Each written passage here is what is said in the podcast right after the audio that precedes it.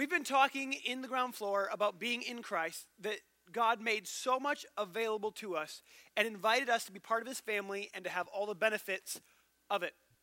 We learned that in amongst the benefits is the Holy Spirit, and with the Holy Spirit, there was a few things we learned last week. We learned that the Holy Spirit is a promise made available to each and every believer. We learned the, the Holy Spirit um, is the power that Jesus walked in. That Jesus did every amazing thing he did, not by the I'm Jesus card, but by the I'm anointed with the Holy Spirit. He came, he emptied himself of all of his divine power, Philippians chapter 2, verse 7, and came as a man. And as a man, he was baptized with the Holy Spirit and went anointed with power in the Holy Spirit and did amazing things. And that same power is now available to us. Um, we learned that the Holy Spirit brings lots of gifts. And we ended with one verse as we begin to discuss the fact that being filled with the Holy Spirit is an addition to salvation. It is not, a lot of people will go through going, well, isn't it just the same? Like, when I get saved, don't I get the Holy Spirit? And Jesus made this comment to his disciples in John 14, 17. Even the Spirit of truth, whom the world cannot receive because it neither sees him nor knows him, you know him, for he dwells with you and will be in you. And he separates the two, going, it is with and will be in. that with being saved, the Holy Spirit is with you, but the Holy Spirit wants to be in you. In uh, Acts chapter 8, we're going to just roll through this because we have lots to cover today. Uh, Philip goes to Samaria and he begins to preach the gospel um, and proclaim to them the Christ in Acts, Acts 8, Acts 8 5. So sometimes I combine words and it doesn't work right. Um, if you've never had that problem, good for you. And if you have, I understand. So um, he, he goes there, he begins to proclaim the gospel, and not only does he proclaim the gospel, he begins to pray for the sick, and the sick begin to be healed, cast out demons, and they leave, and starts doing these things, and everyone is just in awe. And they're like, What is going on? In fact, they thought he was magic. It mentions it in verse 11. Um, and as they go through, he gives them an opportunity to make Jesus their Lord. It says in verse 12, but when they believed Philip as he preached the good news about the kingdom of God in the, the name of Jesus Christ, they were baptized, both men and women. So they heard the gospel, they believed the gospel, they called on God, and they were baptized. In Mark 16, Jesus was speaking before he went up, and he says this to them Go into all the world, proclaim the gospel to the whole creation, which is what Philip just did. Whoever believes and is baptized will be saved. That's what they just did. But whoever does not will be condemned. So, according to Jesus, the people in Acts chapter 8, verse 12, are saved because they just heard the gospel, believed the gospel, called on the Lord, and were baptized. He, they just walked through what Jesus said that they needed to walk through in Mark chapter 16. If we keep going into verse 15, some of the other disciples show up there in Samaria who came down and prayed for them that they might receive the Holy Spirit.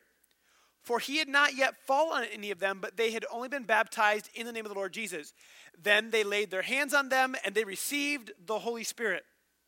And so as I was reading this, I'm like, okay, this, this states that they were saved, that they had repented, that they had believed in Jesus, that they'd called on Jesus, and yet there's a separate occurrence where they encountered and received the baptism of the Holy Spirit and then were filled with the Holy Spirit and all that he brings. And it's not just there. We find almost the same kind, we find the same kind of thing in Acts chapter 19 verse 2. Paul's preaching and he says, Did you receive? He shows up at, the, at, a city in Ephesus and says, Hey, did you guys receive the Holy Spirit when you believed? And they said, No. We've not even heard that there is a Holy Spirit. There's a lot of people who are like that. They're like, What do you mean? I know that I sinned, I deserve death, Jesus died, rose again, paid the price for my sin, and offered a relationship and forgiveness for me. He goes, Great. So he turns to them, and they, their, their response going, No, we didn't know it was the Holy Spirit. Into what were you baptized? Into John's baptism. And Paul said, John's baptized with the baptism of repentance, which is where most of us start with repenting. Telling the people to believe on the one who is to come after him, that is Jesus. On hearing this, they were baptized in the name of the Lord Jesus, and when Paul laid his hands on them, the Holy Spirit came on them, and they began to speak in tongues and prophesy. I get to talk to a lot of Christians. One of the things that amazes me is how often people are um, not misled, but disillusioned where they're, you know what? I thought it was going to be different. And you talk to somebody and they're like, you know, well, well, I thought that Christianity like was going to fix things because my life's still a mess. I thought it was going to be this magic wand. I thought it was going to change my life. I thought, and then go through this, these things. Uh, Pastor Wayne was speaking uh, two or three years ago now. He opened up a year and said, you know, that this is common but mostly because people don't do the basics of Christianity. They, they climb up to the first rung of a ladder and they want the fruit from the top of the ladder and don't understand why they can't reach it. It's kind of like a buffet. Anyone ever eat at a good buffet? Okay, anyone ever eat at a bad buffet? I mean, come on, somebody. All right, who's ever seen a buffet? Familiar with a, what a buffet? Who knows what a buffet is? Okay, all right. I'm just assuming that the rest of you are too lazy to raise your hand or it's broken. Um, we love you anyways. So, picture a buffet. We're going to picture a good buffet. At least 10 tables worth of food.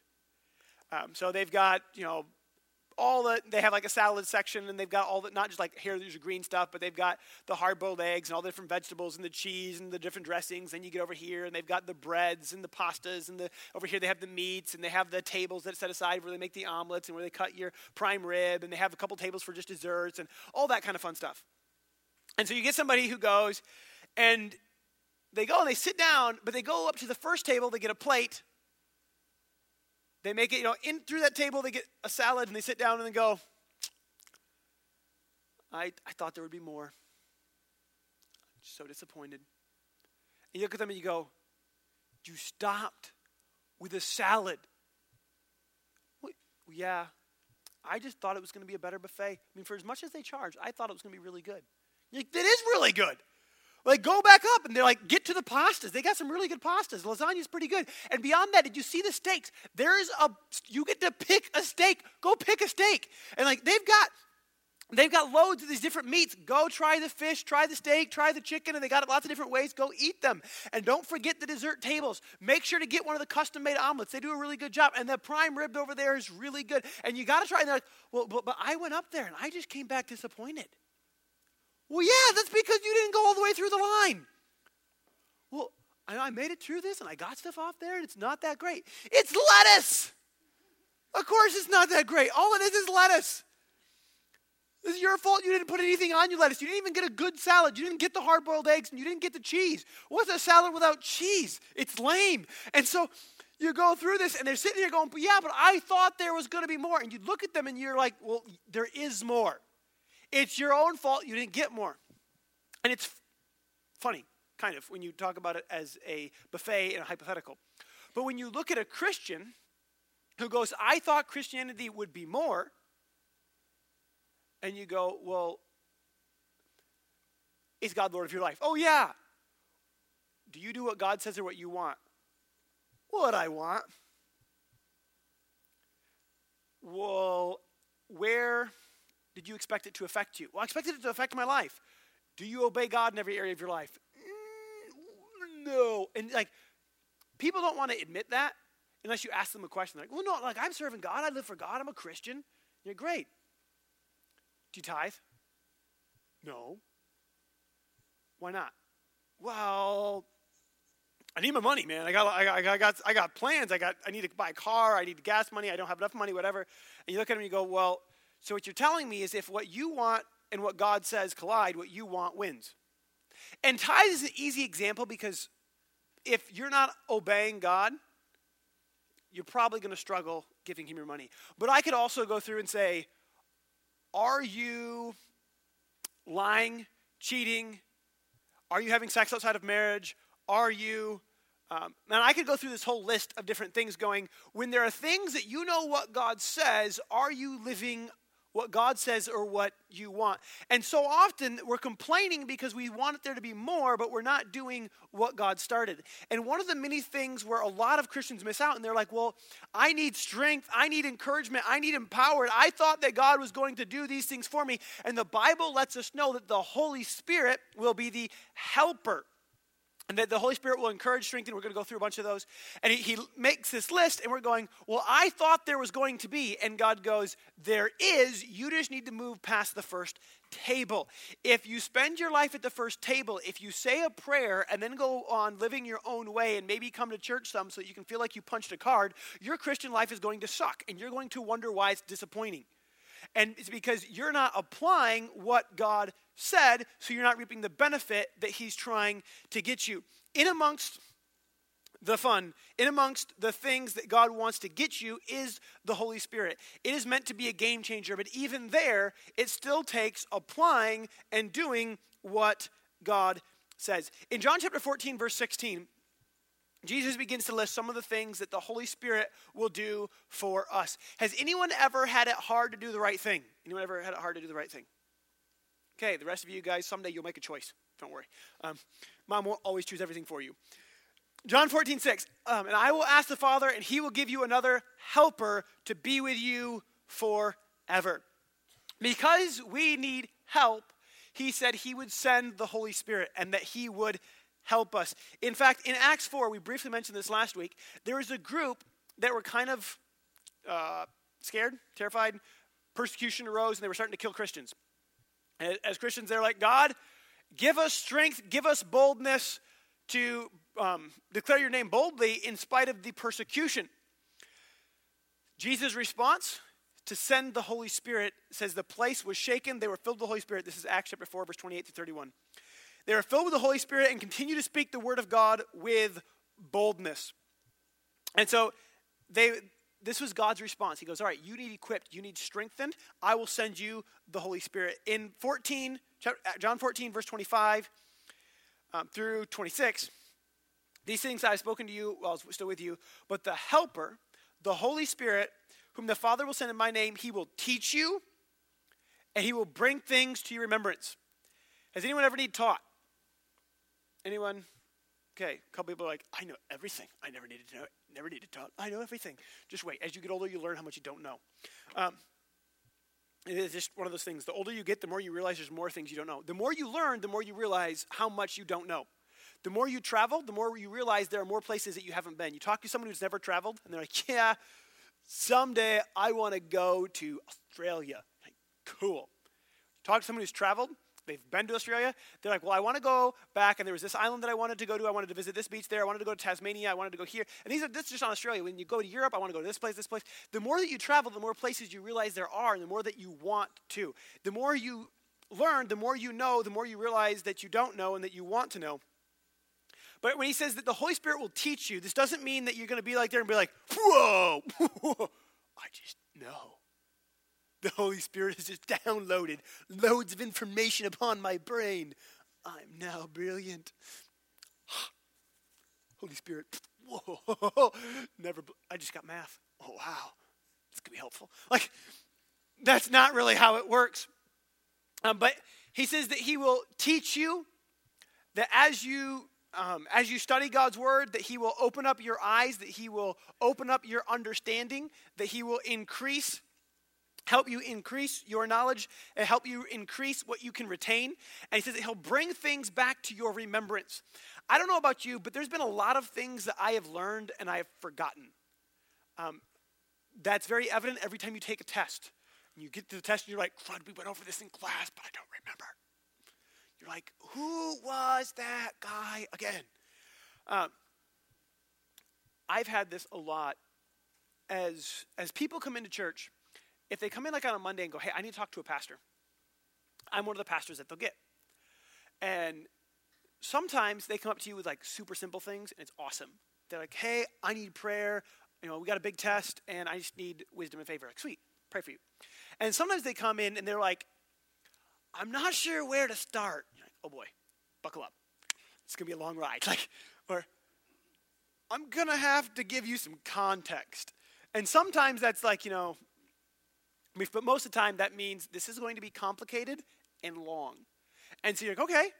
And they, they start to share, and a lot of those, it's a crazy situation. I mean, if it was simple, they wouldn't have come. It's not very often people come in and be like, hey, I'm coming in just because I want to tell you that everything is amazing. Like, my life is so awesome. I just wanted to say thank you for loving Jesus. See you later. Like, that doesn't really ever happen. They always come in when they have a problem. And so, a lot of times you hear these problems and you're like, wow, I have no idea what I should be telling them. And a verse will come up. You're like, oh, hey, that actually deals with their situation. And then another verse will pop up. You're like, I haven't read that verse in not forever, but a long time. Where did it come from? And the Holy Spirit said He'll bring things back to your remembrance. I've dealt with people in marriage counseling and pre marriage counseling and had sermons pop up that I listened to when I was in high school. And you're like, how on earth did that show up in my memory? Like, well, you put it in, and the Holy Spirit brought it to your remembrance 15 years later. You're like, okay, so that's where that message came from. That's where this comes from. And a lot of times, not only does he teach you, not only does he bring things to your remembrance, he will guide you. John chapter 16, um, you can read through it from like 7 through 15. I just have in my notes, and it talks about him being the helper, the convictor, the spirit of truth. And it says that in verse 13, he will guide you into all truth. He will guide you. A lot of times we need God's guidance. Um, a lot of times, even in some of those situations, I, I, had one the other day. I sat down with a couple, and they just laid out their situation. You're like, "That's crazy, God. What do I say?" Things started to, to pop, and I didn't know. I started to go through things, going, "All right, here's some basics. I don't know everything, but you know, here we're going to start with the foundation. We're going to start with God. We're going to start with this." And I just, they just, they're like, "You're reading our mail. You know everything." I'm like, "I don't know everything." Like you do. And then I'm like, all right, well, and here's like a hypothetical. You got to do this because of this. I started like making a really random story, and they just looked at me and were like, like, I, I take it this sounds familiar. They're like, how did you know? I, didn't. But the Holy Spirit was guiding me, and so it, He was able to use me. But when a lot of people get confused when they talk about the Holy Spirit guiding people. Um, and they, they make it something spooky, where it's like, hold on, hold on, let me, oh, oh, I'm getting something, I'm getting something. Oh, you're supposed to marry me. Like, what? No! Like, and if some guy girl just walks up to you and is like, I God told me you're supposed to be my wife, just look at him and go, well, he didn't tell me. And you can walk away. Um, but it, but it, it's, it's so common that people will credit their desires and blame, they'll credit it to God and go, all right, well, God told me, and just blame God and then do something stupid, especially if they want to try to manipulate somebody. You know, like, that's not the way it's supposed to work. In fact, in 1 John chapter 4, verse 1, I believe it is, that the Bible tells us that every prophecy or every word from God needs to be judged, where you're supposed to examine it and make sure that it lines up with the word and that somebody is not just making stuff up. When I was in college, I think it was eight guys, all said that God told them they were supposed to marry the pastor's daughter. You're like, okay, either seven of you are wrong or eight of you are wrong. I think it was eight. And, but they just, they just thought it would be cool and thought she was good looking and it just came out of their own desires and they're like well i feel it so it must be god no you're just horny like it's not god that's testosterone. Um, it's a difference. And, and I, I, think there was three guys who told my wife that God told them that she, they were supposed to marry her. Um, my sister-in-law said she was at Myers when some guy just like randomly walked up and was like, "Hey, are you a Christian?" She's like, "Yeah." Oh, great. This is, may not sound quite so weird. I feel like God's telling me I'm supposed to marry you. She just looked at him and said, "I think my husband would have a problem with that." And, and like so often, people try to blame God in order to get their way. That's not what this is supposed to look like. But God will speak to us and lead us and guide us. I remember um, a few years back, there was a, wasn't like a normal service. There was an event that happened in the main auditorium here, and it was a large event. There was a lot of people there, and at the end, started to, to walk out, and I felt like God's like, "You need to go talk to that guy." Okay. Is there like something else to talk to him about? And all I just felt was like, I got to go talk to him. That's awkward. Hi, I have to talk to you. Why? I have no idea. Bare your soul. Like, what do you do? So I'm like, I don't know. So I'm like, just going to walk up to him, and I'm not going to sit here and go, Thus saith the Lord, I have to speak with you. You have deep, dark secrets. I don't know what they are. Tell me. Like, I don't know. Like, whatever. So you just walk up, I'm like, hey, how you doing? All right. Well, that was helpful. I sat down, name him Bob. I'm like, Bob, what's going on? And it didn't take very long. And all of a sudden, Bob's like, you know, this is going on, and I'm really upset, and I'm bothered by this, this, and this, and this. This is what I thought was going to happen, and this is what happened. And, and all of a sudden, it, was, it became very plain that he was struggling with some things that had happened, and bitterness was about to take over his life. And it was about to derail the path that God had for him. And I got to share with him, I got to talk with him, I got to do some praying with him. And it wasn't a spooky thing. And this is the way it's meant to be, where God leads us. When, when it happened in the Bible, most of the time they wouldn't just walk up and say, Thus saith the Lord. Most of the time, when someone does that, you're putting yourself on a platform so that no one will challenge you, and frequently you're wrong. Um, I watched somebody that you've never met maybe you've met them, but don't try to figure who it is. Somebody come up to me once and they're like, I'm supposed to intern. You're supposed to intern? Yeah, God told me I need to intern. Cool. Start interning within two months. God told me I'm not supposed to intern. No, God didn't tell you either. You God's not schizophrenic. God doesn't just change his mind constantly. Just admit, just own. You thought it sounded cool. Turns out it's a lot more work than you thought. Like, go with it. But it's so easy sometimes as Christians, especially in church stuff, to go, well, God said in, in Acts, Paul is looking to go preach, goes somewhere, and he's like, I'm not supposed to go there. I feel like God's telling me not to go there. God's telling me not to go there. Has a dream. In the dream, there's a guy from Macedonia going, Hey, come tell us, like, preach to us the gospel. He wakes up, and rather than saying, going to Macedonia because God saith so. I had a dream. That he goes through and he goes, Paul had a vision, and immediately we sought to go into Macedonia, concluding that God called us to preach the gospel. Going, we believe that this is what this means. Not, thus saith the Lord, going, I think this is what God's leading. I believe, I feel like this is where I'm supposed to go. And knowing that when God leads us, we don't use it as this arrogant way to put ourselves on a pedestal that no one can question, and that it's not a way to manipulate a girl to date you. It is um, God wants to lead you and guide you. I've got a lot of stories. I have friend, a friend who just felt like he wasn't supposed to take his meds. Felt like God saying not to take his meds. He's like, hmm, I can't take them. And after a little bit of it, he, he talked to his daughter, who's a nurse. He's like, you know what? Hey, I just I feel like I'm not supposed to take these meds. And so she looked some stuff up. So The doctor just changed some meds. It's like, do not take those. They'll kill you. Um, and I'm trying to remember if it was because of another med that he was on that the combination of them would kill him, or if it was like, hey, you have a a no tolerance for a certain drug and that contains some of that and it will indeed kill you.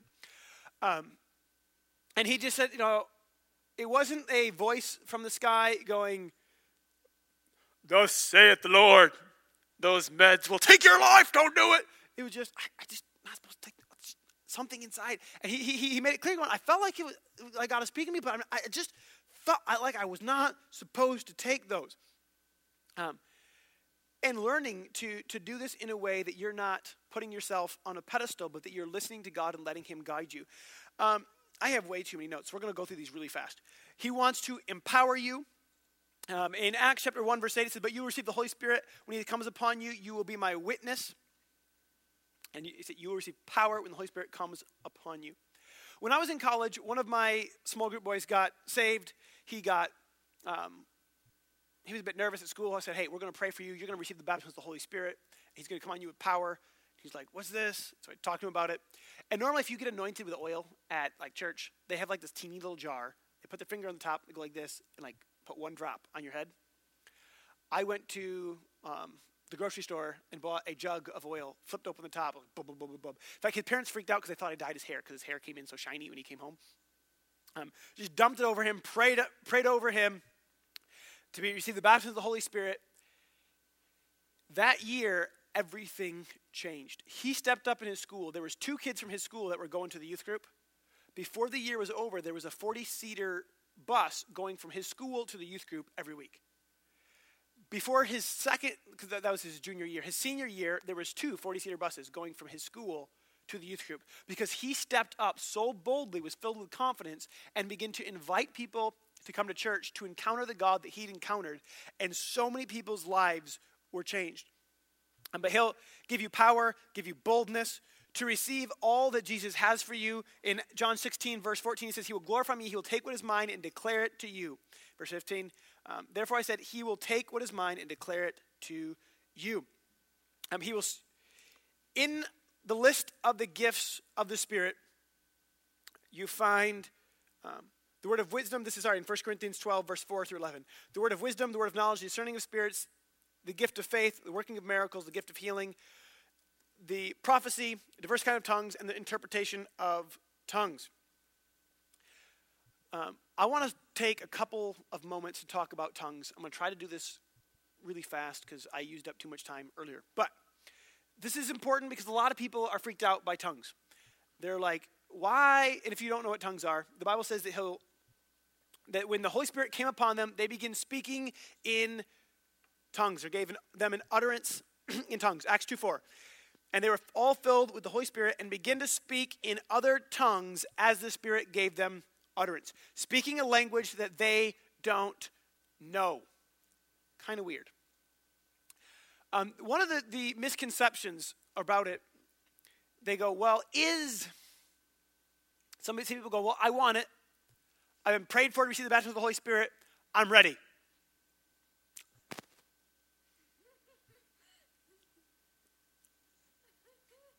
It's not working. I opened my mouth, I stuck out my tongue, I wiggled it around, and nothing came out. And they're waiting for God to like confiscate their mouth and be like, all right, I'm going crazy. And to be like, oh, look, I'm talking. And like to be surprised that something's coming out of their mouth. But the Bible says that, that who spoke? Who does it say? Who, who began to speak? They were filled with the Holy Spirit and began to speak as the Spirit gave them utterance. It said that as they went to speak, the words begin to come from the Holy Spirit, but the they are the ones that spoke. And so often people are waiting, going, I don't understand why nothing is happening. Well, nothing is happening because you're doing nothing. Because you're waiting for your tongue to get confiscated, and that's not how it works. You're going to give it voice. You're going to begin to speak, and then the Spirit is going to begin to give you the words, which sounds weird when you don't know what they are. When you begin to speak out and you're like, what? What? Hmm. It says that your spirit is edified and your mind doesn't get what's going on. Well, why would I want to pray in a tongue why would I speak in a tongue that I don't understand? What good could possibly become of that other than that I look like an idiot? Um, so I want to answer that question as well. It says in 1 Corinthians chapter 14, verse 4, the one who speaks in a tongue builds up himself, but the one who prophesies builds up the church. In Jude verse chapter 1, verse 20, there's only one chapter. But you, beloved, build yourselves up in your most holy faith, pray in the Holy Spirit. It says that when we begin to speak in tongues, that it builds up our spirit man. It builds us up on the inside. My wife, a while back, she was she'd have appointments on Wednesdays with high school girls that needed to talk. And there was lots of them that had serious issues going on.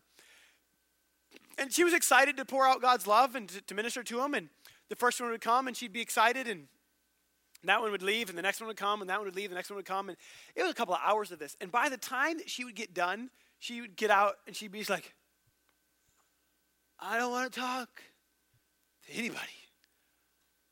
Just want to lay down.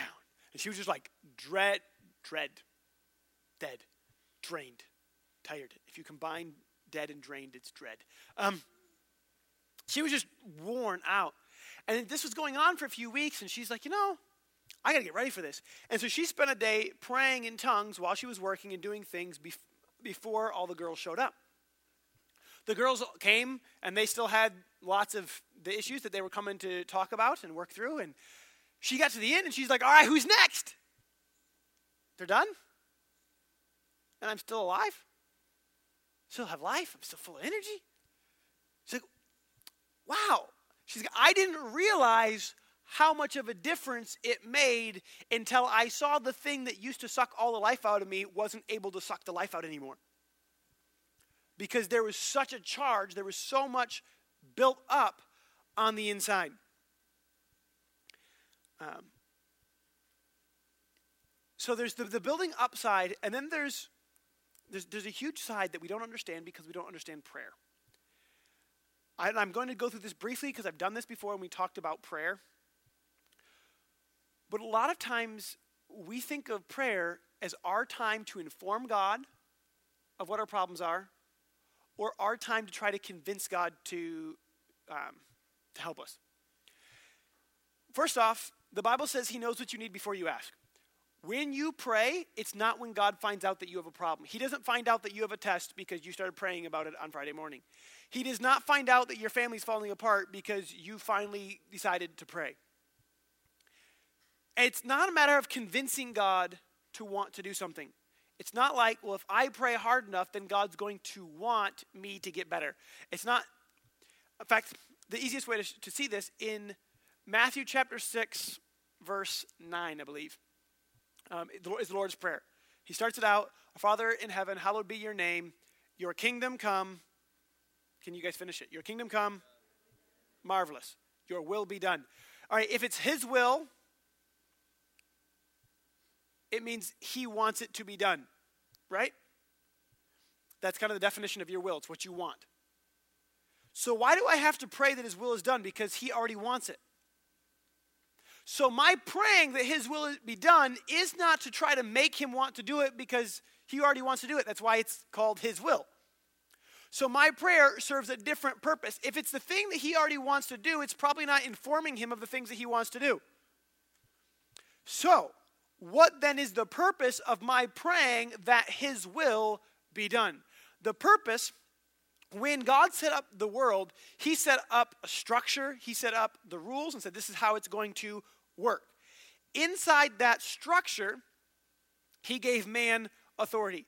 And there are things in a free will that He gave us that He is not going to intervene and take. When He steps in, He is going to judge the world. But when He steps in to judge the world, no the game is over. The timer has beeped. No more shots count.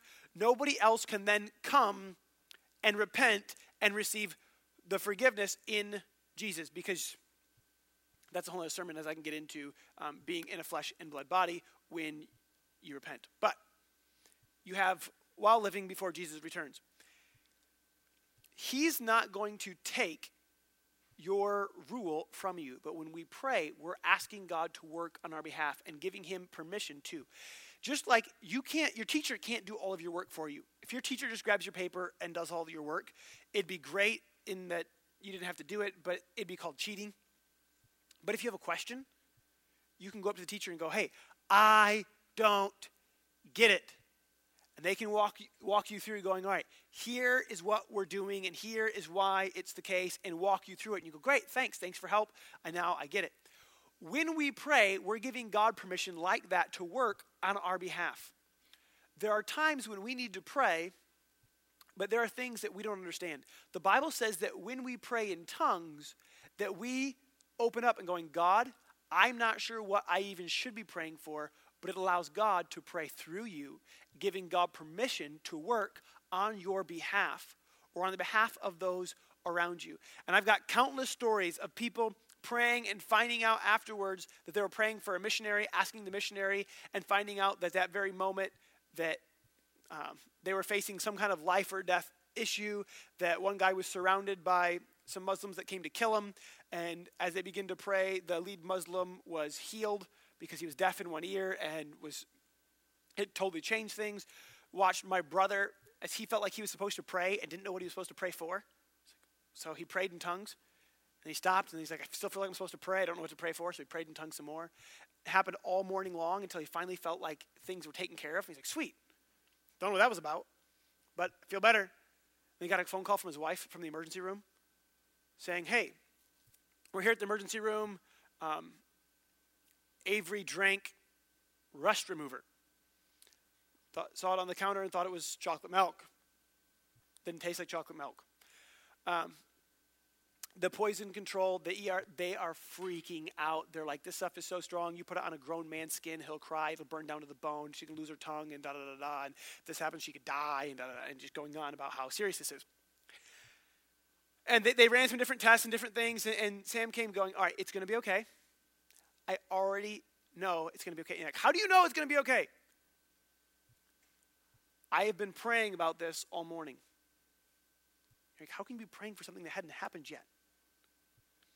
Because God put on my spirit that I was supposed to pray. I didn't know what to pray for. It's not like you're going to think about, you're like, you need to pray today. You're not going to go, oh, I better pray because I bet they're going to drink rust remover. Like, what? No. It's not a normal logical thought. But he's like, oh, I don't know what to pray, so I'm going to pray in tongues. And watched as God directed him, guided him, and gave him peace. And he was able to go into the hospital, listen, and go, all right, got doctors, we're going to be okay. We're going to go home. And they're like, you're going to kill her if you take her home. She's going to be fine. Poison control called the next day, going, did she, you know, this happen to her tongue? Did this happen? This happen? No, she's fine. She's eating, drinking fine. She's running around. She's playing. She's happy as can be. Like that's not supposed to happen. Yes, it is supposed to happen. We prayed, and it was cool. What does God want to use in you? And the the first we started with the fact that there's there's lots more reasons why we pray in tongues, but I don't have enough time to go into them all right now. We started with the Holy Spirit. First, you must be a believer. If you have not made Jesus the Lord of your life, I want to give you a chance to make Jesus your Lord. then we're going to have a time, if those, someone wants to receive the baptism of the Holy Spirit, if they've got questions about praying in tongues, or if they just need some prayer for anything else, we're going to create a time for that. Can everyone bow their heads, close their eyes? Band, go ahead and come on up if you say, That's me, I want to make Jesus my Lord, I want to be a believer, I want what God has for me, this is your chance to start that today. To make God the Lord of your life, to receive the forgiveness that He offers, uh, as well as we're going to give you a chance to receive the baptism of the Holy Spirit. If that's you, when I say three, I want you to raise your hand. One, get ready. Two, three, raise your hands nice and high. That's me. I want to make Jesus the Lord of my life. I want him to come in to wash away my sins. Awesome. God, I thank you that each and every person here has started a relationship with you. God, that you'd begin to do a work in us, that you would pour out your spirit in this place. That your spirit wants to bring so many gifts, that it wants to equip, that it wants to empower, that it wants to strengthen, that it wants to help, that it wants to guide. God, I thank you for the gifts that you've sent. And I ask that you would have your way in this place and in us. In Jesus' name, amen.